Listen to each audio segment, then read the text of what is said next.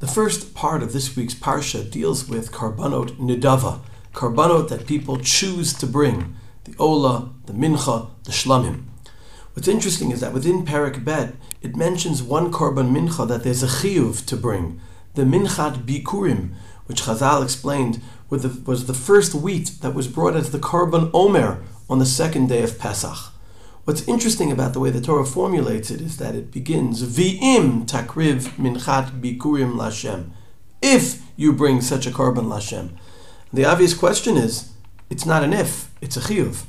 Rashi quotes Chazal who explain that here the word im means when, not if, because it was not a reshut.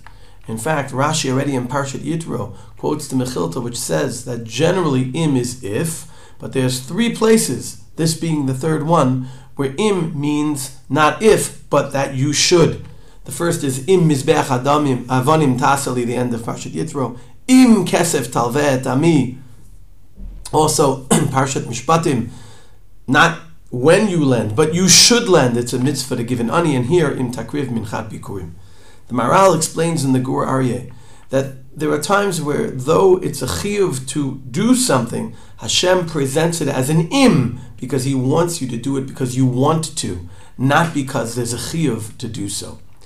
This idea, in reference to the korban ha'omer, that it should be something we choose to do, even though it's a chiyuv to do, we see in the other place where it's mentioned in Parshat Emor, where it says, "Vehenif es ha'omer lefnei Hashem lirtzonchem." The Sifra says, Ein kofen es hatzibur al korcho. We don't force the tzibur to bring this korban. The Minchat Chinuch in Siman Shin Bet learns from the appearance of this word that by the korban omer we needed a higher level of will than by other korbanot, where sometimes you can force to bring.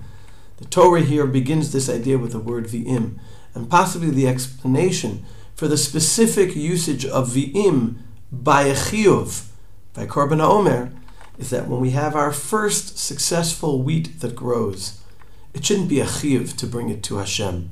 It should be something we want to bring to Hashem. We want also to use as a basis for davening for future success. Let's keep this in mind as spring begins in Israel and around the world, as we see the reflowering of the world around us, as we exit COVID and in Mir Hashem enter into a period of healthier reality let's remember that we should want to give thanks for Hashem, even though it's a responsibility as well. Shabbat Shalom.